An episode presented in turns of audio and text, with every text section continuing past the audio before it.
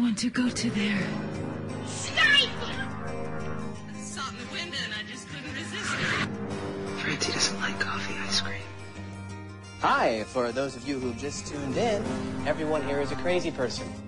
Are we having fun yet? Yes. 30 Helens agree.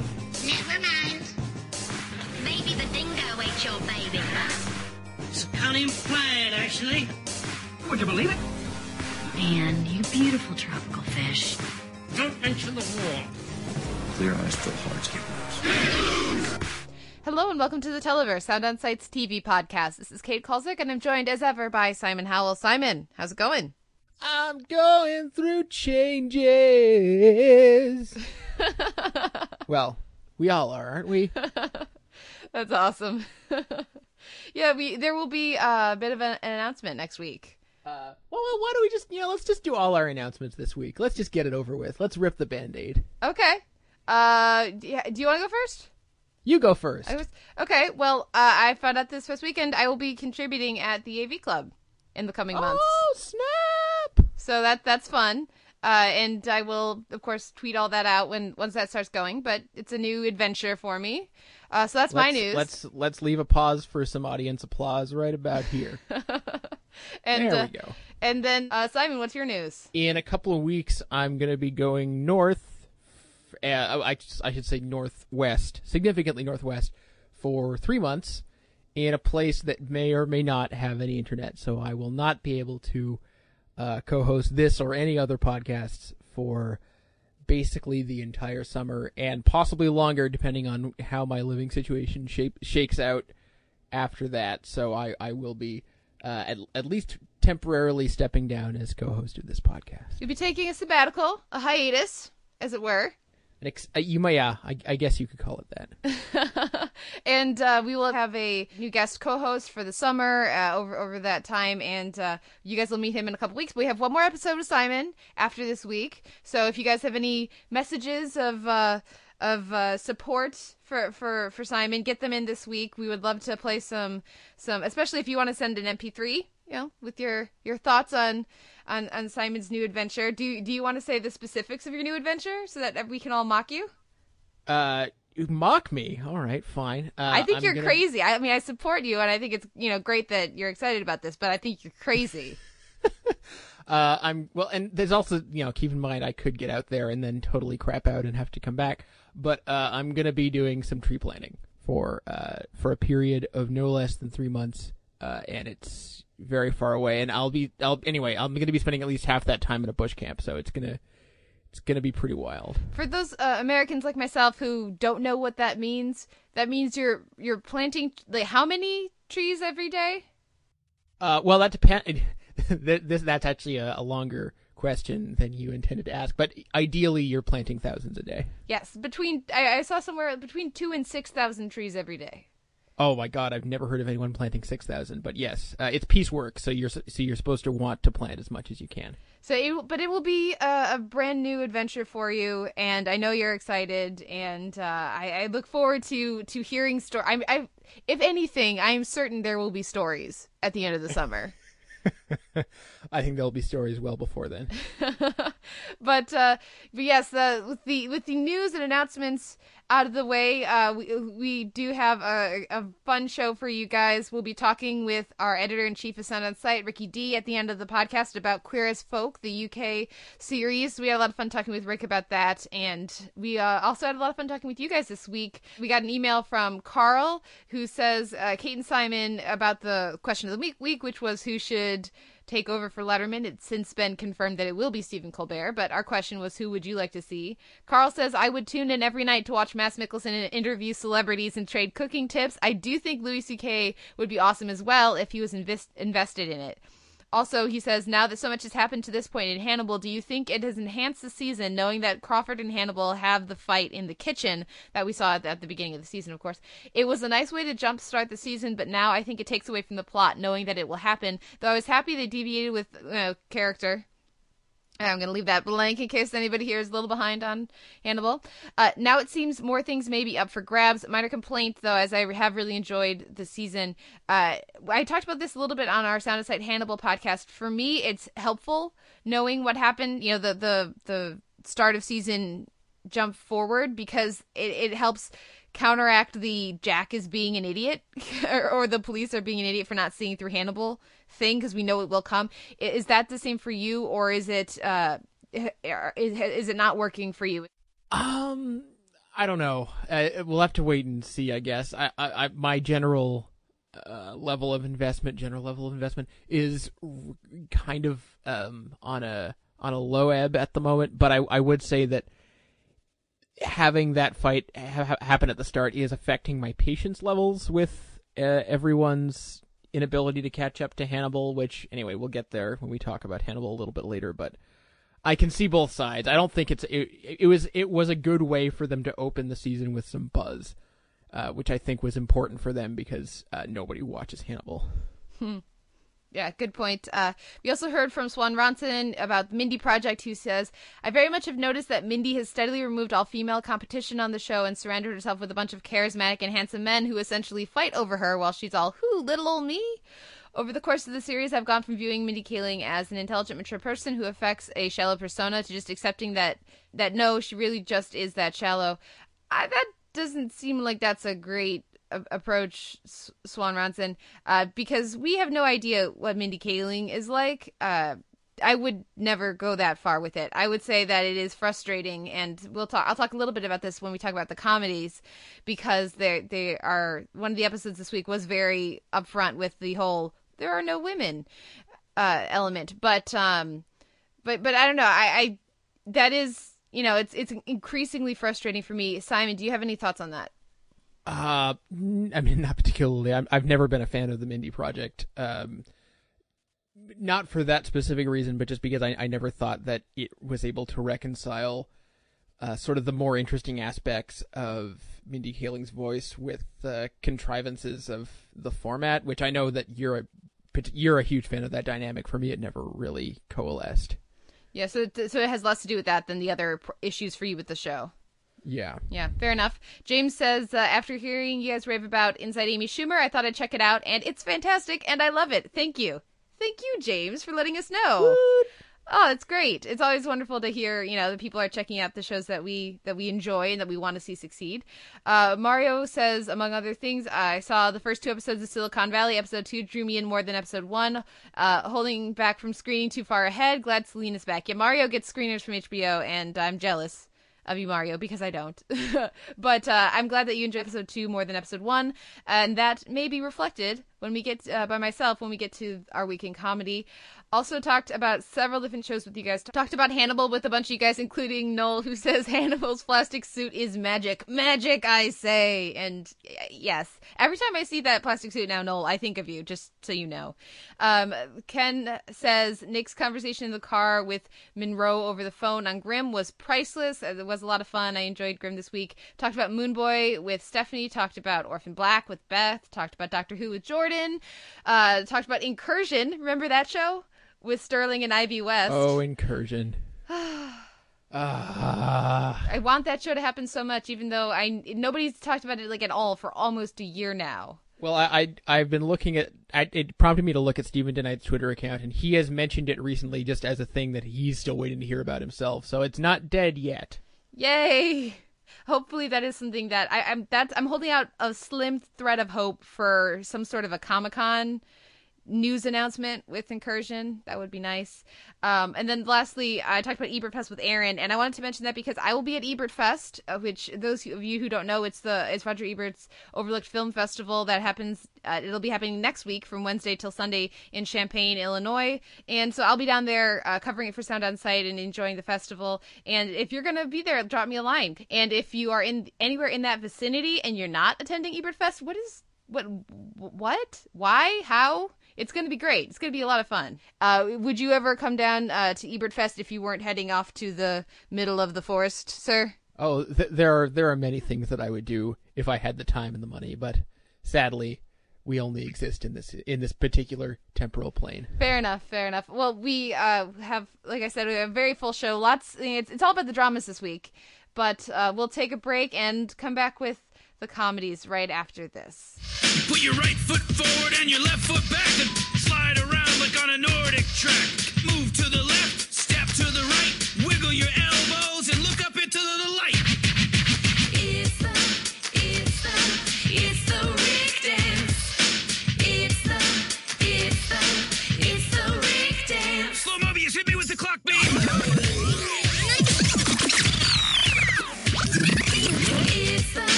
Week in comedy, I'm going to talk briefly about the Mindy Project, Silicon Valley, and the Rick and Morty finale, and then we'll, we'll spend a little bit more time on Veep and Inside Amy Schumer.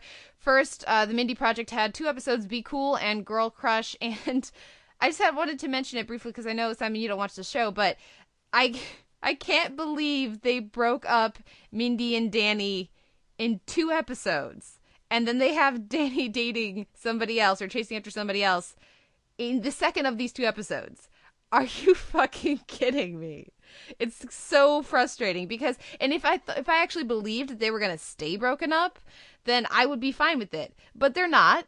They're gonna get the, try to get them back together at the end of the season, and I, I it's, so infuriating. This is what I've been saying to you since the Mindy Project started. They're gonna they're gonna indulge these tropes and they're gonna drag things out, and these are these are not good things to be doing with a with a sitcom. See, I thought it's, it's foolish me. I thought, oh, they they pulled the trigger at the mid season, so the second half of the season is going to explore this couple. No, apparently not. They're going to take advantage of the uh, cliffhanger for the mid season finale, and then uh, spend two episodes on it, and immediately revert back to exactly what the show was before. Wonderful. Uh, yeah, it's it's very frustrating. Uh, let me know what you think about Mindy Project this week. Uh, it, it was really great to see Anna Gunn pop up, but uh, and, and Girl Crush, but but no, I just just no, just no Mindy Project. Silicon Valley, the cap table. Uh, the second episode I thought was more engaging than the first. Not surprising, uh, given that uh, they they had more time. Now I, we already have a sense of some of the characters from the first episode, so you know with the plot out of the way and everything set up with what the show's going to be, we can spend a little more time with the characters this week. Um, second episodes, as we all often say, pilots are a lot of pilots are bad. Uh, most most second episodes are, are actually worse, and uh, this one isn't. So that's a very good sign. And I'm very glad to see the increased presence of Zach Woods, and uh, also the I think my favorite character this week was the whole rant that Martin Starr went on about uh, the government and uh, something about uh, the second Iranian revolution or something. It was it was a lot of fun. I had a lot more fun with Silicon Valley this week than last week. And the Rick and Morty finale I thought was nice. I liked the the balance of things doing the, the whole Titanic ridiculousness was was pretty fun and uh uh, yeah, I look forward to checking in with it next season. There's still elements of the show that are annoying to me, and uh, I think the vocal ticks are not insignificant one of those. But if, if they steer into the parts of the show that it seems like they're emphasizing more in the second half of the, of the season as opposed to the first half, I will continue to be a happy camper. And I know a lot of people are really on board with Rick and Morty, so I'm glad to see it's found an audience. And if nothing else, it has features a lot of really creative animation and uh, and and uh, inventive sort of uh, sci-fi elements that I always appreciate. Glad that uh, people are excited about Rick and Morty. And I still think it's the version of Community that actually works. Suck it, Community. Yeah, I'm not talking about Community this week. We'll talk about that next week when we get part two of their finale. Let's talk about Veep, the choice. And uh, Veep has remained very much apolitical, really, for a political show to this point. They haven't really given any of Selina's positions on anything. Uh, that changes this week. As soon as you have her running for for president, she's going to actually have to have opinions on things, and that's the central conflict this week. What did you think? Does it change though? Because it seems like they, and to the show's credit, it seems like they bend over backwards to not have to have her say anything. And at the end of the episode, she really doesn't take a substantive stance. I mean, the closest that she comes is in private when she says something about get the government out of my snatch, which is a great moment, and you do get the sense that's how she actually feels, but she. I- I- there's no one involved in the process who is principled enough to take a, a a real stand. The whole the whole theme of the episode is how can we do anything except take a stand, which uh, I thought you know, there's this notion that anything can be funny, and I think it, you know, there's absolutely no reason abortion can't be funny, and and you know, Veep proves that. Yeah, I'm enjoying the the different uh, candidates that they have thus far. I'll be interested to see if they introduce more people to that mix, or if it'll just be basically those same three throughout the season. What do you think about Gary's ambitions to move beyond being the body person? Well, I don't think that's really going anywhere, and I think the, the show knows that. I, I just think in general they're doing a fantastic job. You know, you talked about the, the, the, the other candidates that we've been looking at. They've been doing a great job just sort of subtly building up that world and throwing in extra extra relationship wrinkles just for fun, like the whole thing with Gary Cole and and Sue and his just general weirdness. I think that's that's a great touch to add to that character. Any uh, thoughts on Jonah this week? Oh my god. So great. Jonah is so good. Timothy Simons is doing the Lord's work this season. I think that he he's basically stealing the show, which ah, man, that character is just so so golden right now. Yeah, it's pretty great, and uh, and making him a more official outsider as opposed to just a social outsider amongst the group was such a great move for them. I look forward to the different ways that they managed to work him into the storyline without yeah i feel like that could easily become strained so that'll require creativity from them but i trust i trust these writers to, to make it work any other thoughts on veep or shall we move on to uh, inside amy schumer Uh, let's do that. Definitely a much more solid outing than. I mean, I don't think anything this week got to me quite as much as the Paul Giamatti as God thing, but it was definitely way more consistent across the board. I had I had so much fun with this uh, episode, especially the sketch everybody's been talking about, the "I'm so bad" sketch that gives the episode its title. As someone who has tried to start eating more healthfully and vegetables and not having so so many uh, snacks and all that sort of thing, the the uh, I'm bad or this food is bad or whatever conversation has come up for me, I, and I've always fought against that notion of food being good and food being bad that is so pervasive amongst uh, segments of our population. And uh, so i had an extra enjoyment of that of that sketch. Did you have a, a favorite sketch this week? I mean, I liked the essentially Call of Duty bit at least as much.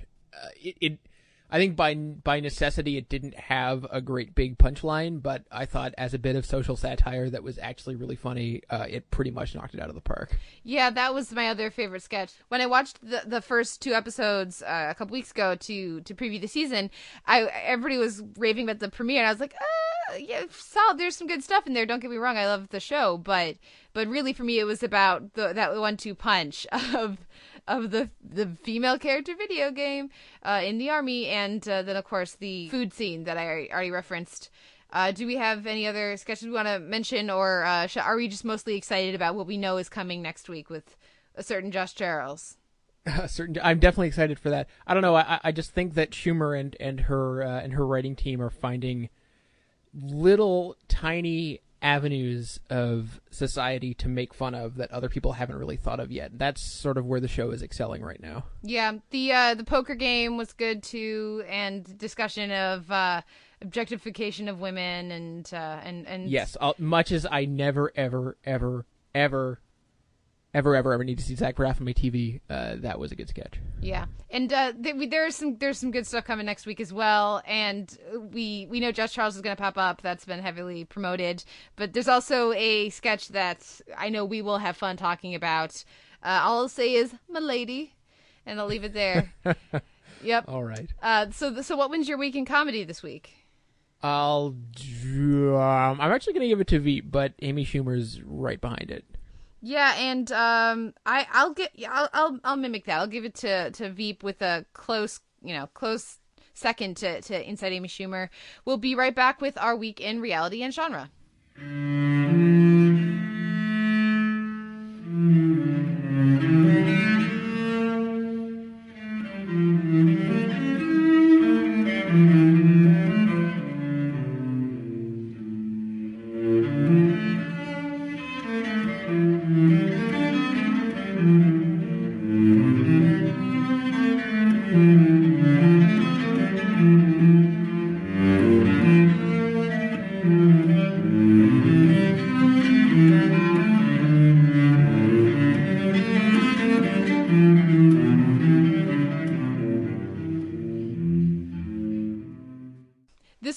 reality and genre, I'll spend a couple minutes on The Amazing Race, and then we'll talk about uh, Agents of S.H.I.E.L.D., Grimm, Hannibal, and Game of Thrones. I would love to be previewing Orphan, Se- Orphan Black Season 2, but unfortunately, I was not able to get screeners for that. Uh, Orphan Black Season 2 is starting up this week. I will be reviewing it at Sound On Sight, and I can't wait. Which clone are you most excited to see back? It's got to be Allison, right? You know what? I'm just hope I'm I'm hoping for some new ones. I I know that they they can only stretch. Th- They literally only have one uh, Tatiana Maslany, but I would I would like some new ones. Okay, we'll see what we'll have to wait to see what comes up next. I know there's some other cast additions or changes that we're looking forward to with that. Amazing Race, I I thought was fun. I just had to mention it because uh I it's either Leo or Jamal. One of the Afghanimals this week talks about uh, they're doing their gladiatorial uh uh combat challenge and he talks about he mentions I watched all four seasons of Spartacus. I was like, "Damn it, are you trying to make me like you the F animals? Ooh, that is deadly. That is, but uh, I, I liked this episode. I had fun with the challenges, and you know when they had the I, Roman Holiday. I may not be the biggest fan in the world of that movie compared to. I, I feel like other people love it in a way that I just really enjoy it. I don't love it with every fiber of my being, but I just got a silly grin on my face when they had the the the stand-ins for those characters on the steps, on the scooter, and everything. It just you know brought a smile to my face. So I, I had fun with this episode of The Amazing Race. I'm still squarely in the middle of the pool. Uh, Bob is just he's just smoking it. he's got 60 points. The next person has 47, and I'm back in the 30s. So uh yeah. There, got I got to start gaining on Bob there. Let's move on to our week in genre, and I want to first say, uh, Agents of Shield, turn, turn, turn. This, of course, is tied in very significantly with a certain uh, Captain America 2, which may have had a huge shakeup in S.H.I.E.L.D. That had to affect the TV show. I think it's really interesting that they knew this was going to be the direction they went with the Captain America series and yet they and so therefore they knew this was what was going to have to happen with the shield tv series it's uh yeah it's interesting it's an interesting development i think it's you know i watched the episode and then that made me want to go see captain america in theaters as opposed to just waiting for the the movie to come out on on DVD like I did for Thor, but or Thor 2 that is. But um I you know the the shakeups I think are really positive. It's it's going to be a good change for the show whether or not it is what it seems like it is. I'm trying to keep the spoiler free in case people don't have the M4A version um, of the podcast. But uh, whether or not that actually is what we think it is, or if it's all a double bluff, I am not sure. I don't know if the show's willing to commit to what it seems like they do at the end of the episode, but um, I hope they are, and I look forward to to what comes next. I think this this it significantly changes the show. It adds a whole level of dramatic urgency and stakes. Uh, really, it, was they needed something like this to happen, and so I'm looking forward to what happens next with Agents of Shield in a way that I haven't been all season. Y- you know what? I have no interest in Captain America 2 or in Agents of S.H.I.E.L.D., but from what I know about the cinematic Marvel universe, I would be shocked if the show commits to a change on the level that you describe that has the implications that you describe. I would be uh, doubly shocked if five episodes from now we're not back to just utter cardboard mediocrity. But you know, that's me. We'll see. I wanted to also mention Grimm, The Law of Sacrifice. My review for this one, as well as part one of this two-parter uh, from last week, is up at Sound on Sight. And I had a lot of fun with this two-parter. I always love when they let the women shine, and th- that's the thing that Grimm does really, really well. All its female characters are interesting, well developed, well rounded, independent, uh, strong of body, mind, and character. And I, I very much enjoyed enjoyed this uh, conclusion to that storyline. I like that baby Pink Eyes is apparently out of the equation for now, at least, and that Ad- is back on the warpath. Uh, there should be fun things coming for the end of the season. We'll see how that plays out. Uh, let's move on though directly to Hannibal Yakimono, our Sound on Sight Hannibal podcast. This is our design is up in your Televerse feed if you subscribe in iTunes. Otherwise, you can find it at Sound on Sight. That's of course myself and my co-host for that, Sean Coletti. What did you think, Simon, of Hannibal this week? My big takeaway from this episode, honestly, is Anna Chlumsky is amazing. Isn't I she though? she- She's great. She does a, a really stellar job injecting. Uh, I mean, I- think what Hannibal uh, too frequently lacks for me is humanity, and by that I mean believable humanity.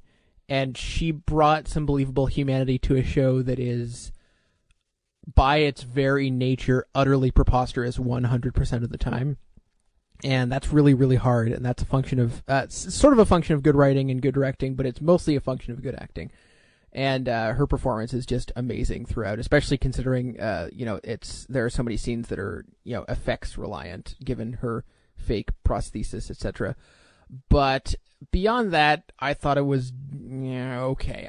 I, i've i've yet to turn the corner where i'm back to loving hannibal. But uh, I, I that was honestly the Chlumsky thing was my was my major takeaway. If they can manage to inject a little bit more of that genuine emotion into these episodes, uh, maybe I'll get invested again. But that to me was an unfortunate rarity. You're a crazy person, and I'm loving this season. But I, I absolutely agree with you about Anna Chlumsky and the just the physicality of her performance at the end of the episode. It's obviously a different, very different situation than the end of something like Captain Phillips, but it had that same sort of visceral quality to her performance that I absolutely bought. Um, and and I really I really enjoyed that. I mean, over the entire episode, of course, but but the way that that comes together at the end was also really nice. I love the the staging of that final shot too. Uh, just the just it was really it was very well conceived, written, and performed. Uh, so so um, I'm I'm way more on the Hannibal bandwagon than it sounds like you are right now. Uh, Game of Thrones. I knew what was coming. I've read the books. You didn't. Were you surprised by the Lion and the Rose? Actually, I did know what was coming because I found out just before it happened because that's what happens on the internet. But uh, I didn't didn't really make a huge difference to me. Honestly, I think killing Joffrey is kind of stupid. Can I be honest with you? I think it's a bad idea. Uh, it wasn't. Uh, I think had I not known about it, uh, I still would not have been terribly shocked in the context of the episode because it's so heavily foreshadowed over and over and over. I feel like we had four scenes with Lady Olenna being like, "It would be really bad if he died." She didn't go out and say it like that, but especially knowing it was coming, it it, it felt. I, I don't know if I would have felt differently if I didn't know, but it really felt like they were. There was about eighteen thousand winks over the course of the episode, which we really didn't get in uh, in the Rains of Castamere last season. But I don't know if it's smart to kill off Joffrey because to me he's the scariest character. He is uh, an embodiment of unchecked power with the you know sort of rambunctious, unpredictable energy of a toddler. So you take that chaotic element away, and I'm not sure that there's another evil there that's as compelling. I mean, I guess Melisandre is similarly sort of unpredictable in terms of what she can do, but I really don't find her interesting as a character or anyone in that setting, really. So, yeah, not convinced it's a good storytelling move, but you know more about what's coming than I do.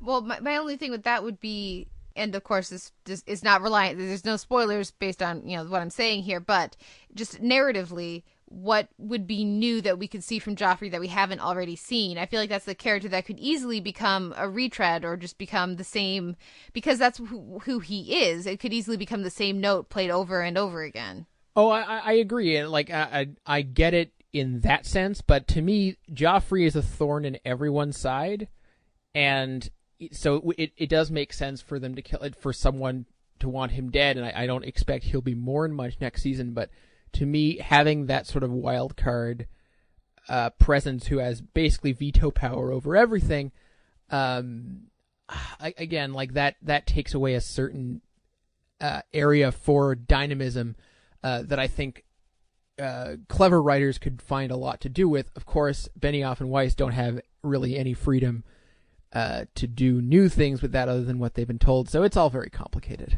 Any thoughts on Melisandre, on Bran, on uh, uh, Oberyn this week? Any other characters you wanted to to mention, or or is that your main takeaway? Does anyone care about Bran? I do. I like Bran. I feel like I don't know. Just every single time we cut away to Bran and he has new visions, like I feel like we've been doing that same beat with him for I don't know three seasons now, or however long it's been that he's been on the run.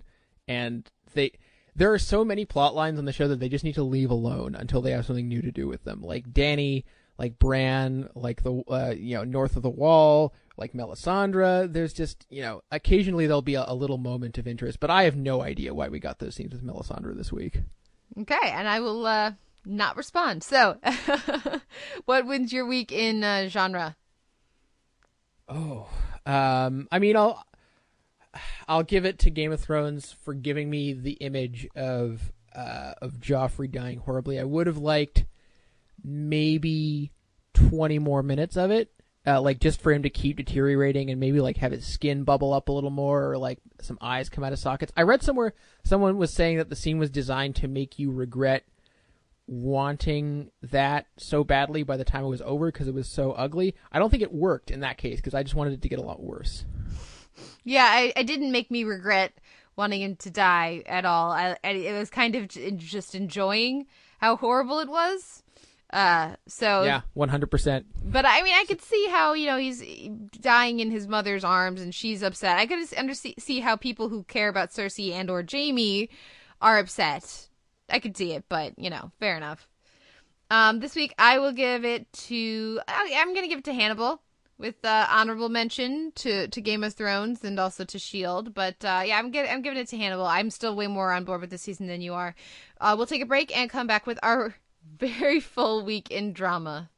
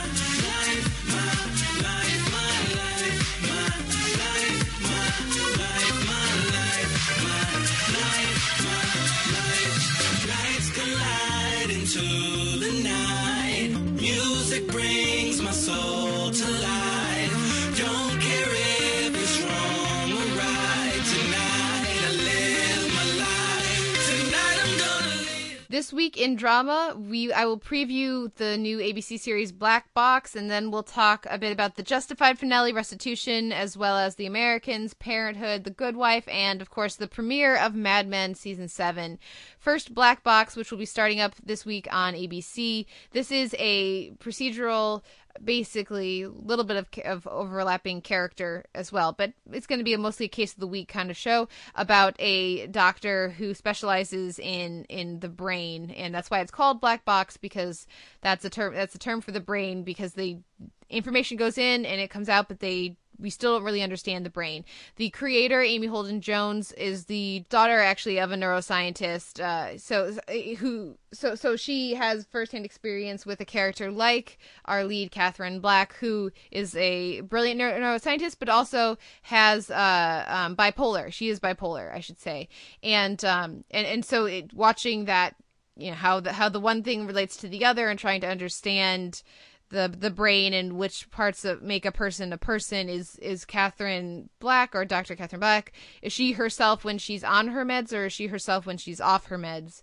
You know there's interesting things that they're playing with here and clearly the creator has personal experience that she's able to draw in. There's some elements here. I've seen 3 episodes. I've seen um the first uh, a couple early episodes and one of the later episodes uh of the of the early part of the season that is there there are elements here that work really well. I think the the lead is is really good. Kelly Reilly is her name. Unfortunately, they should have just made the character not American because her accent is hugely distracting because it just it is not consistent at all and it's it, it puts up this this level of disconnect between the character and and the you know the the audience and it's just I want usually accent work like that doesn't bother me too much if it's not quite right but but this one it was very distracting for me. The trouble is that they have some really great stuff with with Kelly Reilly and her she has a psychiatrist uh, played by vanessa redgrave. Of course vanessa Red- redgrave is amazing. That's news to no one. Um, but then there also is just way too much cl- cliched and very familiar and tired tired storytelling.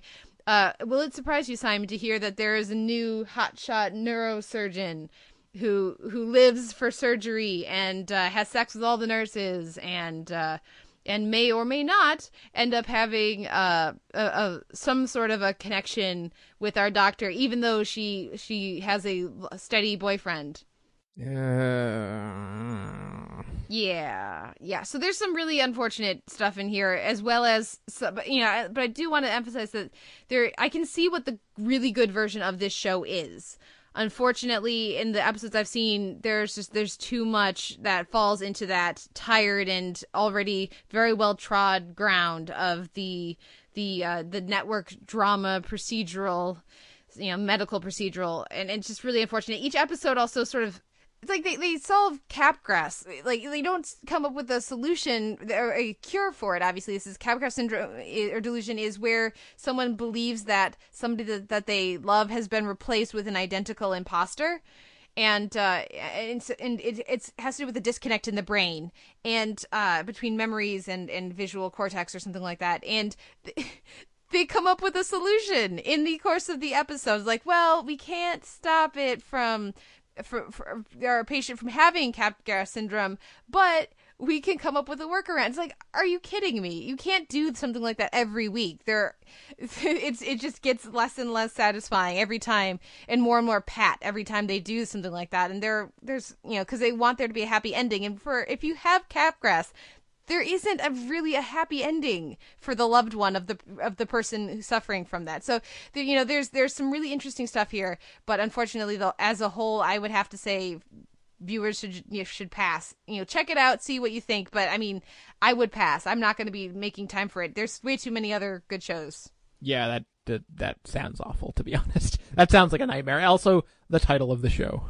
Yeah, yeah, her name is Black, and yeah, fair enough. Let's talk though of the Justified finale, Restitution. Oh man, I don't want to not have Justified in contention, uh, but I already know this this season of Justified is not going to be anywhere near contention for my top ten of the year, and it makes me sad. Yeah, I I've been cautiously optimistic throughout most of my recaps slash reviews on the site, and um, my, my the first line of my review of the finale was, "This is what I get for cautious optimism." It wasn't a terrible finale, I don't think. Uh, I think that this has been the line everyone said, and I think it's more or less correct. The way it sets up the final season, I think, has a lot of promise. Uh, but the way that it wraps up the stuff from this season is a little bit on the sorry side. The uh, I think was it just me, or did we get another example of unfortunate sibling chemistry this week? Yeah, I wasn't seeing that. Uh, I, I I have issues issues with that, but uh, it has it doesn't have to do with that. It has to do with what the writers have done to Wendy in the past three weeks. I feel like it's a completely different character, and it's in a case where they took this really interesting, dynamic, complicated character and just made her the weak woman in a way Well- that's just really disappointing. I I understand that after you know she gets you know really badly beaten, you know that she might take that you know that affects you, that traumatizes you, that uh that can change the way you carry yourself. Uh, they, they didn't. I think they, they they could have presented that in an interesting way, and they didn't because there just wasn't enough screen time, and that just wasn't where they decided to place their attention. Uh, and that's sort of that's sort of the, the the the the theme of this season is you know theoretically interesting ideas uh, hampered by poor execution or lackluster execution. Um, the I mean, everything that happened with Boyd this season is such a miss. I think that's actually a, a bigger problem than the stuff with the Crows. There was he did not he, he I don't think he got a single a really compelling beat to play around with. It's a testament to Walton Goggins that his scenes are always watchable, but just the way he got himself out of his scrapes this week were so lazy. Yeah, the I mean this there are there are many issues with this season of Justified and some have pointed to the crows. I really don't think the issue is the crows. I think unfortunately they haven't responded as anywhere near as adeptly as they usually do to changes that they weren't necessarily expecting. They haven't been as flexible as uh or, or as readily adaptable as as some of the other seasons have been. But it, it's more for me about a lack of narrative focus for the season. What has this season been about, and what what was the through line that we were supposed to be following? Because it just seems like a lot of di- digressions and diversions. I, they introduced this really interesting character in Mexico. Uh, that I, I always enjoy that performer. I had forgotten that he was Ando on Heroes, the actor was, because he's so good at Justified. Um, and then we don't really hear from or see him again. And this whole diversion in Mexico ends up being mostly three episodes of of what of why why did we watch that and then we have everything with ava in in jail which again if they were just going to get her out at the end of the season and they were going to get her out in such an obvious way if i'm boyd there's no possible way i'm just like oh okay ava's out. I'm sure that she just you know out of the goodness of their hearts you know she was released you know the government's heart she was released from prison. I mean the, the the the this has been a season of just sort of filling time and not really knowing what any of the characters' journeys were supposed to be. And the biggest one for me all season with that is not even Ava, is as as frustrating as that arc has been. It's it's Raylan. What was Raylan's journey this season? Which I mean, the whole thing. If I was gonna mount a defense of this season, which I'm not really gonna do, uh, but if I was going to, I'd bring up a few things. One, I think they had more behind the scenes trouble this season than any previous, and yes, they're usually very nimble, and uh, they're usually very good at readjusting to that. But there were just so many actors who were either time limited or left the show or got snapped up for something else.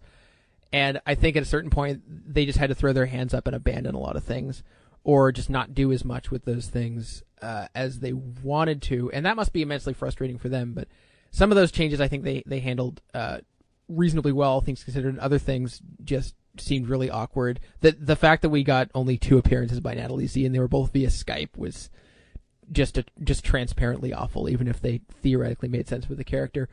But I, you know, the whole season it felt like half a season weirdly. Like this was for you know we had six or seven episodes that actually ran long for Justified, and yet the whole thing just feels really incomplete.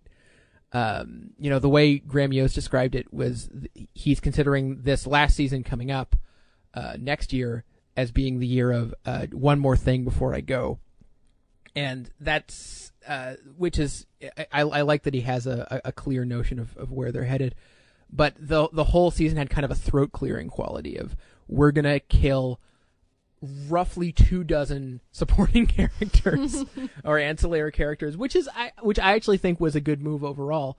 Uh, you know, so that we can have a relatively clear deck for this last season. Uh, and that's a good thing for them to do, uh, just not necessarily the best way for them to do it. Well, and you know, we get we get to this finale and these scenes with Kendall, and we had them last week and this week. I really liked that that journey over the course of the season. All of a sudden, we have Raylan feeling like Kendall is young him, and I'm like, oh, that's a great story. That's a great, interesting development. Why wasn't that the heart of the season? Yeah, I mean, anytime, literally every time they go back to, to Raylan and Fathers and Sons, it's good material, and Oliphant knows how to play that uh, really, really well, and seeing him sort of, uh, ha- you know, his psychological handling of Kendall was really interesting. Definitely the best season, uh, the best episodes of this finale. But you're right, they didn't choose to focus on that because they were too enamored with too many other sort of 10 million sidebars that just seem to get in the way. Usually the sh- Justified is really, really, really good at handling, at juggling a million things, and maybe we've just gotten spoiled that it was so good at it for so long. But um, the the fact that they've really, really pared things down to to just Boyd, Raylan, the Marshals, Mary Steenburgen, and that's kind of it. Like that's that's actually that that's the most promising thing about about next season. I think. I'm not interested. I know, I know, I'm wrong. I, like if you're, if you can be qu- quantitatively wrong and something like this, I understand everyone that I am wrong for thinking this. I'm not interested in season six Boyd versus Raylan showdown with Ava caught in the. I, I'm not interested in that. It seems like it's like if I if you had asked me in season one, okay, what would be the predictable final season arc of this show? That's what I would have said. I I'm not interested in that. Well, I mean, only time will tell. We'll, we'll, we're going to have to see. I, I still think they've built up enough goodwill uh, that they. I mean, they've got. Th- if there were only two episodes left, I would agree with you. But there are 13 episodes left, and there's still so much they can do to complicate that dynamic. I mean, I fully expect that by episode two of next season, uh, everyone. You know, I, I feel like Ava's going to wind up in a position kind of like Nina on The Americans, where she know where she her level of knowledge is higher than everyone thinks. Soon afterwards, Boyd's level of knowledge becomes higher than everyone thinks, etc., etc. You can do lots of fun cat and mouse things with that, but uh, I, I you you're not wrong to be to have been somewhat dispirited by what we just saw. Let's uh, let's move on though and be a little less dispirited by uh, our our next episode here, the Americans ARPANET, and we finally got our Nina episode. Uh, we did, and I don't know if it was totally satisfying because I felt like it raised more questions than it answered stuff. Really, uh, but that's not necessarily a bad thing, especially considering we're only at we're still only around the midway point of the season. Uh, this was another great episode in general. The, uh, the I feel like the visual style of the show just really went up a tick this season. I loved that whole montage we got of the explanation of what ARPANET is, and that could have been uh, such a boring, dry, dull scene on any other show, but it was actually kind of thrilling. Uh, and just little things like that pan up to the computer room uh, were were just I thought perfectly executed and, and edited. Uh, and scored as well. That was just, uh, you know, that is a, a, you know a master class in how to handle that sort of thing, as, as I think uh, Matt Zoller Seitz put it. The uh, the Nina stuff is theoretically interesting, but I still I feel like the ultimate arc of Nina this season is going to be to get rid of Oleg, and this episode did nothing to shake that. Yeah, I, enjoyed uh, that scene at the end because, uh, yeah, I, I don't know if they want us to think that she's actually invested in Oleg now, but like he says, you are a good liar, or or whatever it is. Uh, yeah, I, I between those two, I'm on team team Nina, and I look forward to seeing what happens next. It's sad. I'm kind of like, I'm I'm rooting for Arkady. I, I'm worried about him. Oh, Arkady will be fine. I feel like Arkady will last almost the whole show. I I may regret saying that, but I I, uh, he's been already you know shown to be a pretty wily little bastard, and I I think he'll stick around. Any other thoughts on this episode? I, I always I always like that stringy hair uh, wig that they have for uh, for Philip. Any other thoughts on on uh, the Americans, or shall we move on? Or how how many how many wigs? It's been a while since we did it. How many wigs? How many wigs? I'd give it four wigs, but that's out of five wigs. But uh, I would also add, I think the the, the Lucia character add, adds an interesting wrinkle, Yeah. and the, the this this notion that that Elizabeth is faced with another kind of true believer who is, you know, I, I think younger Elizabeth would would find a lot to admire about, but now she's it's just kind of a thorn in her side, and that's uh, that's a really really interesting note to throw in there uh, in the midst of what's already been a, a really fascinating season. I absolutely agree, and uh, I also give it uh, four wigs. Looking forward to seeing what comes next. Uh, the uh, Parenthood. I'm still here. It's our penultimate episode. Any thoughts this week? Is it just me, or has this season felt 17 years long? It kind of kind of has, but you know, I, I would have uh, enjoyed this episode even more if it had been episode say 14 of 15. This felt like this was the penultimate episode, no matter how long the season was. This was always going to be, you know, what the Yeah. penultimate episode was. That being said, I thought there was so much here to like. I, oh man, Monica Potter, she just killed me. Yeah, the um, whenever they go back to that well, it really never stops working. I mean, it's it's almost it's been so back to being parenthood these last couple of episodes, and I assume it will be still next week. That it just makes that six to seven week uh, sort of dull, dismal patch in the middle of the season that much more annoying because you just felt like they could have gotten all that business done in two episodes, but instead they took, you know, two months or three months. Yeah, no, I, I don't disagree. We've said it before. I try, I'm trying to avoid becoming a broken record. but right. I absolutely Uh, I, agree. I, I would add that they e- next week they either find a way to get rid of Ray Romano or they make him a regular. There's no there's no middle ground. They, let- let's be honest. They make him a regular if the show gets picked up. That is. Yes. He's, he's too good. He's too good for them he's to get rid of yeah, he's too of. good. He's he's uh, by the standards of that character, he's behaved flawlessly. They they they need to keep him. We are too invested in that character. He's too good. Uh, that's just the way it is. Yeah, I have some thoughts on on audience surrogacy and different characters. I think Adam is an audience surrogate this week, and as well, there's several others in the conversations that should have happened five weeks ago that happened here. I talk about that a little bit in my review. It's up at Sound on Sight. You can check that out. Uh, let's move on though to the Good Wife, a Material World, and we called it Uh, what what what did we call exactly? Peter. Emancipation. Oh yeah, yeah. Um, that was uh, really good. The you know, a, a couple weeks ago we expressed some concern about how they were going to handle the post uh, post will fallout, and I think they've handled it exactly as I hoped they would, which is that they're slowly getting back to more or less what it is the Good Wife does every week, but in a way that respects the shakeup we've just gotten. And that includes, even in the midst of what's a pretty, still a pretty grim episode, uh, getting what was one of the funniest things I saw all week, which is that they're continuing this, what started off as a low winter sun parody, which it still is, but come on, there was definitely some True Detective in there this week. There are hats, and some hats are dark, and some hats are light. Some hats look like they're light, but they're really dark, and some hats are striped. striped hats. Oh my the god! striped hats thing definitely seemed straight out straight out of Low Winter Sun, but the way they had like what seemed to be like a ritualistic murder and the camera positioning in the context of the, of that definitely seemed straight out of True Detective. Oh, it was beautiful, so good. And and like on a meta level, it feels like it's the show saying we're on CBS and we rule, bitch. Well, and it also just yeah, it's, it, I love the contrast between you know what is usually considered the prestige drama, and The Good Wife is over here being amazing, not doing any of that stupid shit. Yeah, yeah, and the way like this is how we handle death. This is how other shows handle death. Yep. What up? yep. Uh, so that's I I just continued. I was laughing my ass off at that scene, and everyone around me was very confused. But anyway, the beyond that, I, I mean, it, it was a bit of a step down from the last couple episodes, if we're being honest. The I disagree. first- I really liked disagree? it. Yeah. I don't know. Like for instance, that for that scene we get of Kalinda with Carrie when she's you know sort of going into PTSD mode was really really effective. Getting another scene just like it, two like you know, four minutes later was much less effective. I don't know. Was that just me? Well, and I was okay with it because I like that it's. I think I think they wanted to show that it's not a, about Carrie; it's about intimacy, and so she I tries think we to. knew that.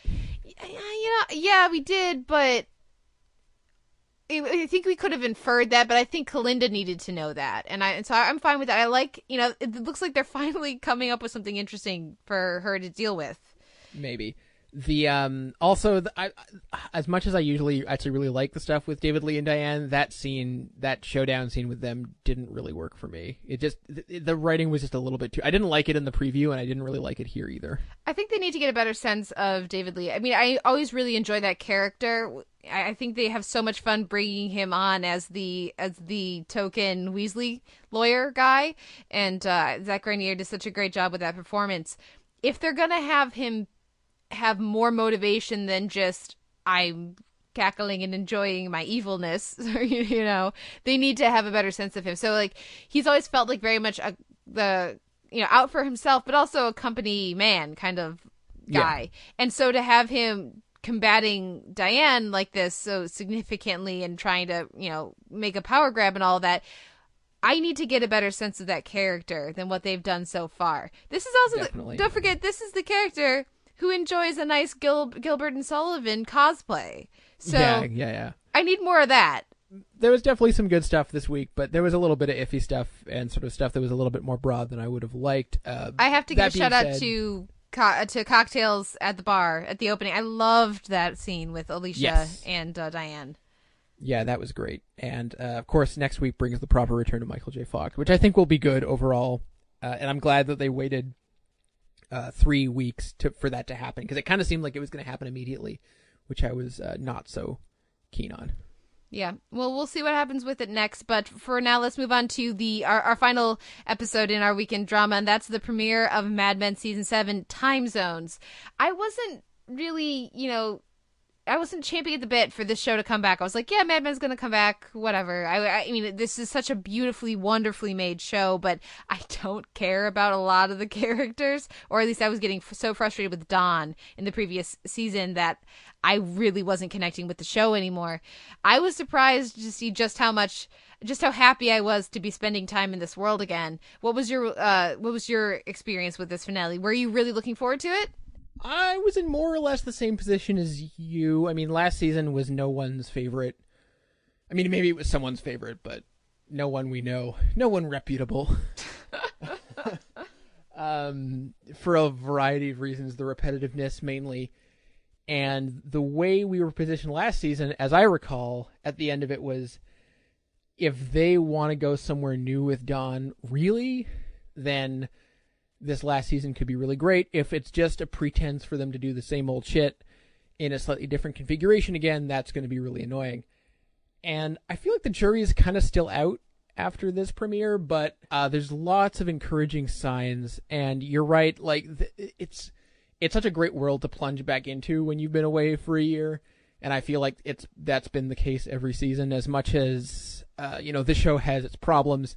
This this many years in, it still has a very distinct voice. And as much as so many shows have come by down the pike since, including other AMC shows, and tried to do what it does, no one ever gets the balance quite right. And sometimes Mad Men doesn't get the balance quite right either, but there's still nothing really even remotely like it. Yeah, and for me, that that was that, like you said, that that question of Don is he just gonna? I, I, I the show has burned me too many times. I don't actually believe he's gonna change. Um, if he's gonna change, the last season is when it'll happen. Yes, but still, that has been uh, that was the reason I wasn't particularly looking forward to this. Uh, and that you, I think you're absolutely right. The jury's still out on that, but I just love spending the time that we did here with Joan and Peggy, and to make it such a Joan and Peggy heavy episode, I think was really at least for me, very successful. And uh, I mean, we have it also helps that with with the return of Mad Men comes the return of Mad Style on uh, Tom Lorenzo. Their fantastic uh, analysis of the series based on the the clothing choices. So as soon as I see Joan, uh, she's like, "Oh, she's in purple. That's her power color. She's gonna get a lot of stuff to do." And so you know, having her get more involved in the account sides of things is really interesting to me. And then you know, when we go and we you know have Don fly uh, off to the coast and we get to spend that time with Megan. I, I, I enjoy Megan. I know other people aren't big on that character, but I really like Megan. And then to, to see just the wonderful makeup and costuming and performance as well from Kartheiser for Pete. Oh my God. Oh, that was so good. The to get back to Don for a moment, though, you know, yes, the jury's still out on whether or not he's really going to change. What I do think is encouraging is is that they've altered fundamentally the structure uh, of his life in a way that we haven't seen so far. You know, he doesn't work. He he's unemployed as far as we can tell, um, which is interesting. He's, uh, I mean, he's certainly not employed in any official capacity. Uh, the the idea that he has opportunities to sleep with women and he's not taking them is, uh, has that ever happened before? I mean, uh, yeah, re- like no, really, has that ever happened before? You know, I'm not sure. Um, yeah, I can't think. I can't think of it. it's it's not leaping to mind, and and and by that I mean has opportunities and and and doesn't take them not just because he's married. Yeah, that's true. Where like this feels like something different. Like he doesn't. He outright lies to Nev Campbell, which what? Anyway, he outright lies to. I feel like she's this season's Alexis uh, Bledel. Um, outright lies to Nev Campbell just because he's just not into it anymore. Which that was the most encouraging sign, I think. As as much as I did like uh, her character in that scene, even though it did feel weirdly idealized, the uh, that's probably the most interesting sign for Don going forward. Yep, uh, I think that's an excellent point. I also want to mention that I loved the opening of of the episode, just the straight on uh, close up with the pitch. I thought was was really great. Are there any other elements uh, to the episode that you want to make uh, sure to mention? Um, I really like the music cue at the end uh, with that particular cover version. Uh, I've I've seen other people say that uh, the Megan situation she feel st- still feels very Sharon Tate. She's gonna get murdered. I really don't think they're doing that. Uh, so maybe stop saying it. and um, I don't know. The you're you're right about Pete. Those scenes were fantastic. Uh, it being so Peggy centric uh, and seeing her be frustrated in a new way, I think uh, is is a smart play. Uh, we haven't mentioned Roger, which that stuff is really um, That's interesting. it's that's something else. Uh, I, I've some other people made the connection that it really seems like uh, his daughter is going through an Al-Anon type process, which hadn't occurred to me, but it makes a lot of sense. Like a twelve-step Okay. program, like she's going through the through the motions of forgiving the people in her life. Okay, we'll see what happens. That that scene did play very oddly, and uh, and so that that I would be surprised if we didn't get more with that at some point. Yes. At least it's the it's the best theory that I've seen. Uh, I mean, I'll, I'll be very interested to see if Weiner changed his storytelling mode at all, given that he knew they were going into a split season. Uh, or I mean, I know that it's all it's all being shot together, but I'll be curious to see if he said it's it's a denser season than usual as a result. I'll be surprised if that's really true. Yeah, we'll have to see. Like I said earlier, I was pleasantly surprised to to be as pleasantly surprised by this episode and the return of uh of this world and, and all of these characters. And I'm now I'm now I'm worried I'm gonna miss the show when it's gone. I, I wasn't know, missing it before. Uh, well, you don't have to miss it for a while. That's true. That's true. Thanks, AMC. But oh, and Stan is still wonderful. Oh yes, my little Peggy Stan shipper heart did go pitter pat a little bit there in their scene. I love that he doubled down on the beard. Of course, of course.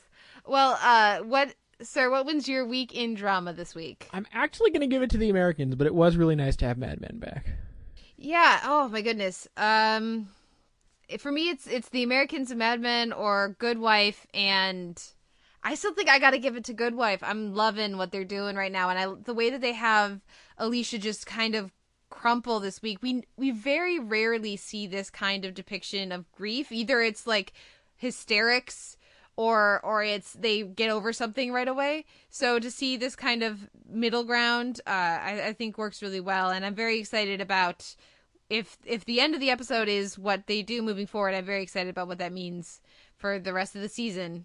And also, we got more Finn, and I like I'm, I like I like what they're doing and how they're incorporating Finn. I think that's much more interesting or promising than anything I would have come up with for how they were going to keep Matthew Goode around. So, so yeah, I'm yeah. gonna, I'm oh, and Michael Cerveris. We forgot to mention Michael Cerveris. How did we forget to mention Michael Cerveris? Love that they brought him in. Well, and yet another amazing addition to the the Good Wife guest cast. So yeah, yeah, I'm I'm good with giving it to the Good Wife this week. Americans right. was great. Mad Men was a lot of fun too, but Good Wife. Okay, a few show notes here before we go to our DVD shelf with Ricky D to talk about Queer as Folk, the UK version. You can find a post up for this episode at uh, soundonsight.org where you can leave us a comment and let us know what you thought of uh, the week's television. Just a few shows to get your your feedback on. You can also like us in, on Facebook to follow the the podcast and you know start up a conversation there. You can leave us a rating or review in iTunes. We have an M4A chaptered feed and an MP3 unchaptered feed. We would love to get your feedback. Uh, you can also email us the televerse at gmail.com and of course you can find both of us on Twitter. I am at the televerse and Simon you are. At Sucker Howl. And what is our question of the week? Uh, you know, we, we've been talking about Parenthood and its troubles with an extended season length, and also, you know, we just talked about Mad Men and its split seasons. I'm I'm curious as to if there are any shows that people think should have a shorter or longer episode order. And we're we're, we're going to take Parenthood off the table, right? Because that just seems too obvious. That's way too obvious. Fair enough. Yeah, let us know. That's a good question. Let us know. And then, of course, also please do if you have any any uh, words for Simon, words of encouragement on his great trip out to the uh, to the out of doors. Uh, let let us know and uh, send send an email to televerse at gmail.com with your with your thoughts and uh, any MP3s or feedback you may have. F- feel free to also just tell me to f off. That's also a totally valid option. Fair enough. Well, we're going to take a break, listen to a clip and some music, and come back with Ricky D, our editor in chief at Sound on Sight, to talk about Queer as Folk. Sometimes you get a good Thursday. Sometimes you get a bog standard Thursday. Sometimes you get a shit Thursday. This Thursday was mental.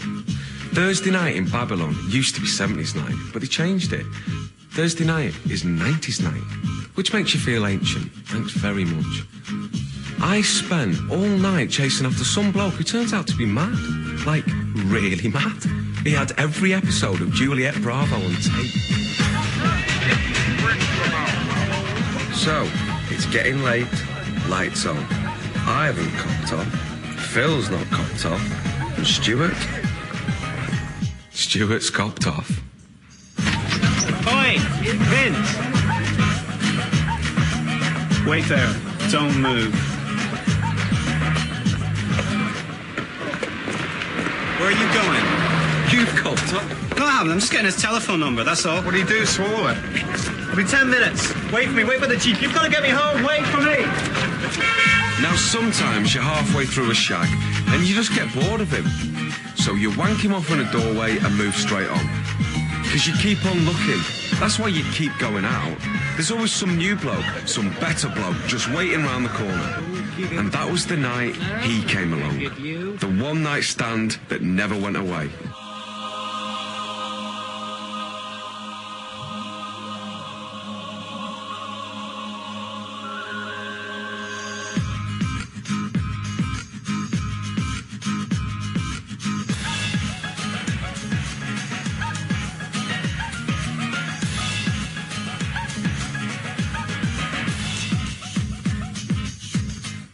We're back with the Televerse. This is Kate Kulzick, joined as ever by Simon Howell. And this week on the DVD shelf, we're going back across the pond for another UK series. Very excited to talk about this one. And joining us uh, is Ricky D. Ricky D, we're talking Queer as Folk UK.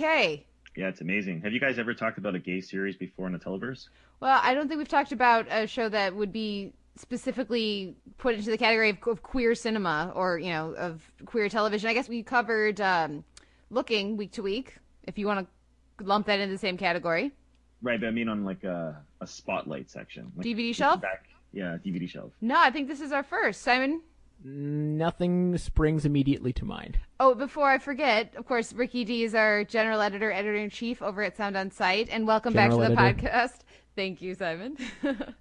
Oh, I'm glad to be back. Thank you for the invite once again. so, what made you want to talk about Queer as Folk UK? Uh, well, first of all, I was pretty sure that you guys had never done an all LGBT kind of like series on the DVD shelf prior, so that's one reason. Um, I think also HBO's new series Looking kind of made me want to go back and watch some of the old Queer as Folk episodes.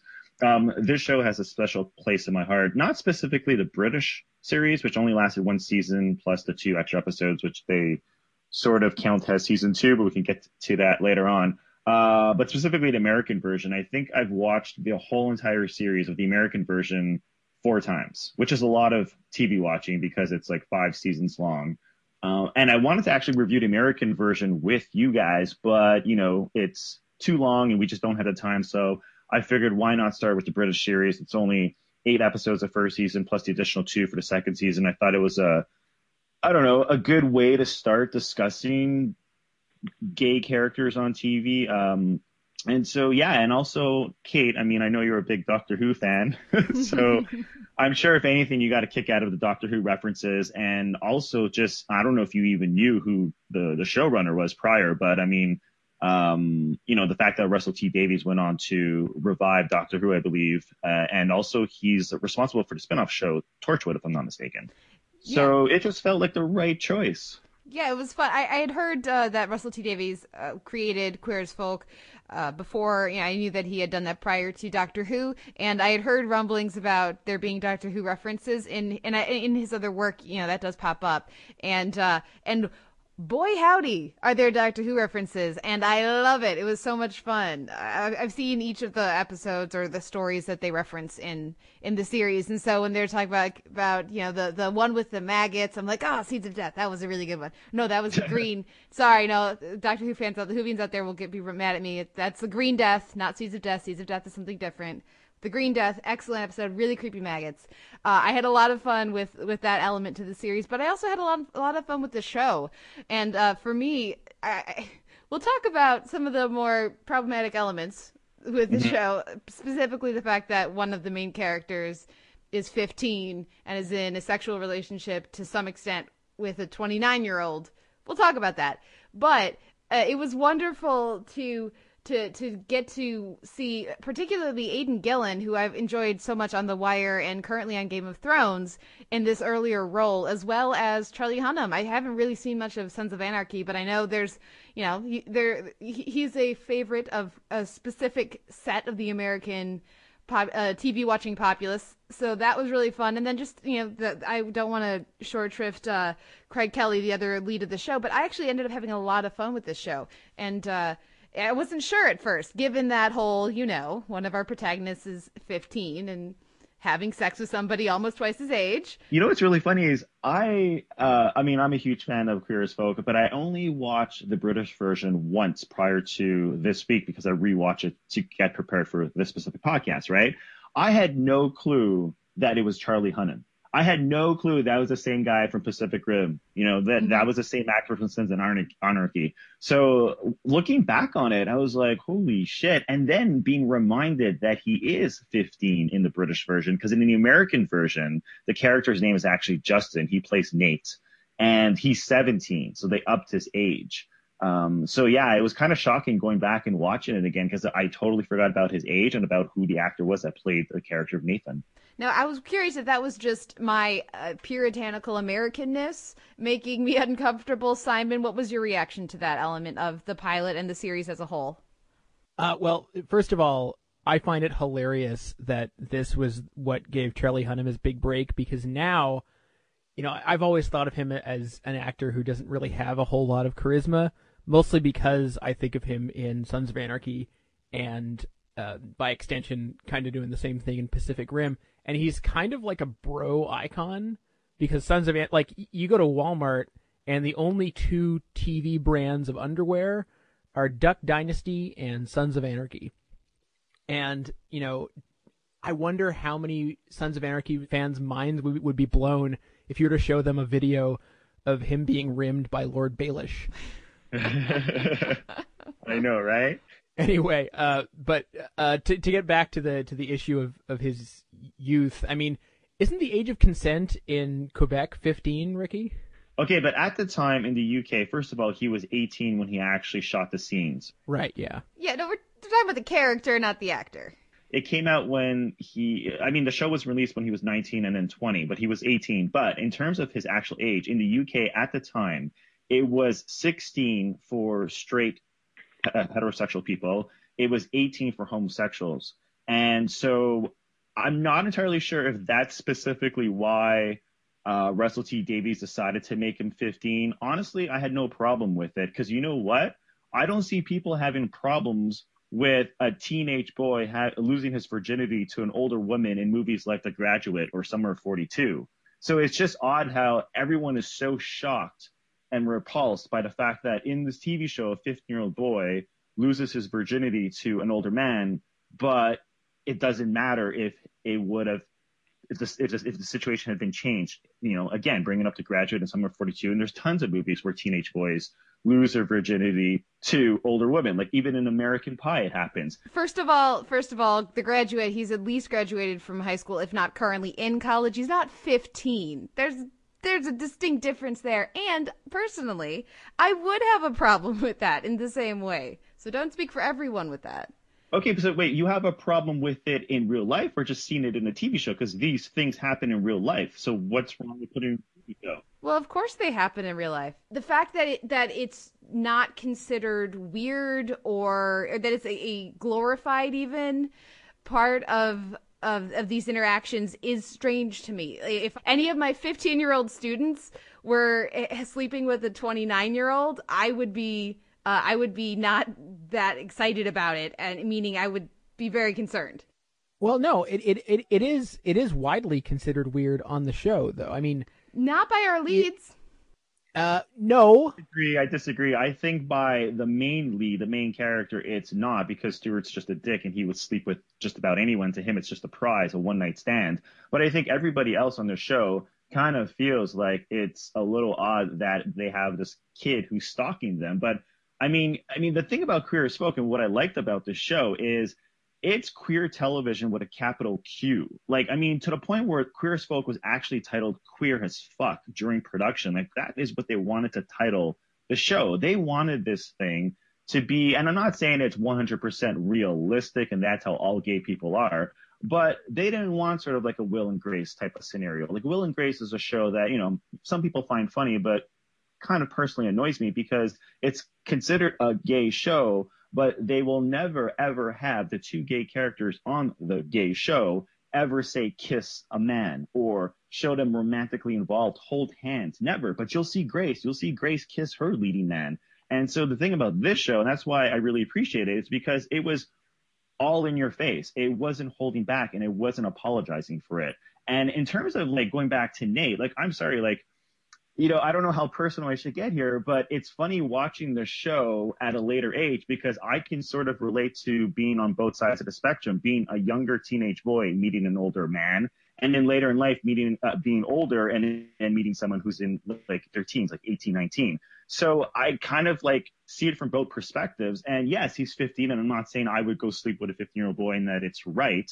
But I mean, showing it on a television show, I don't see a problem with it because we see far worse things shown on television on a weekly basis. I mean, can we talk about rape, for example, on like, uh, you know, television shows that air at eight o'clock, nine o'clock at night, prime time, and like, I mean, there's so many worse things that we see on TV. And the thing about Nate is that he sort of represents that teenage boy who does get out of the closet. He does fight back to some degree. He does sort of seek out the lifestyle that he wants. And I kind of uh, admire it because when I was a teenage boy and I went to the village for the first time, I had, like, actually, for the first three times, I had some really terrible experiences that put me right back in the closet.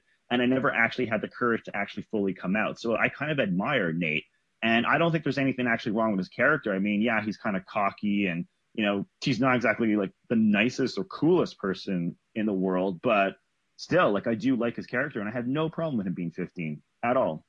Well, and on the show. yeah.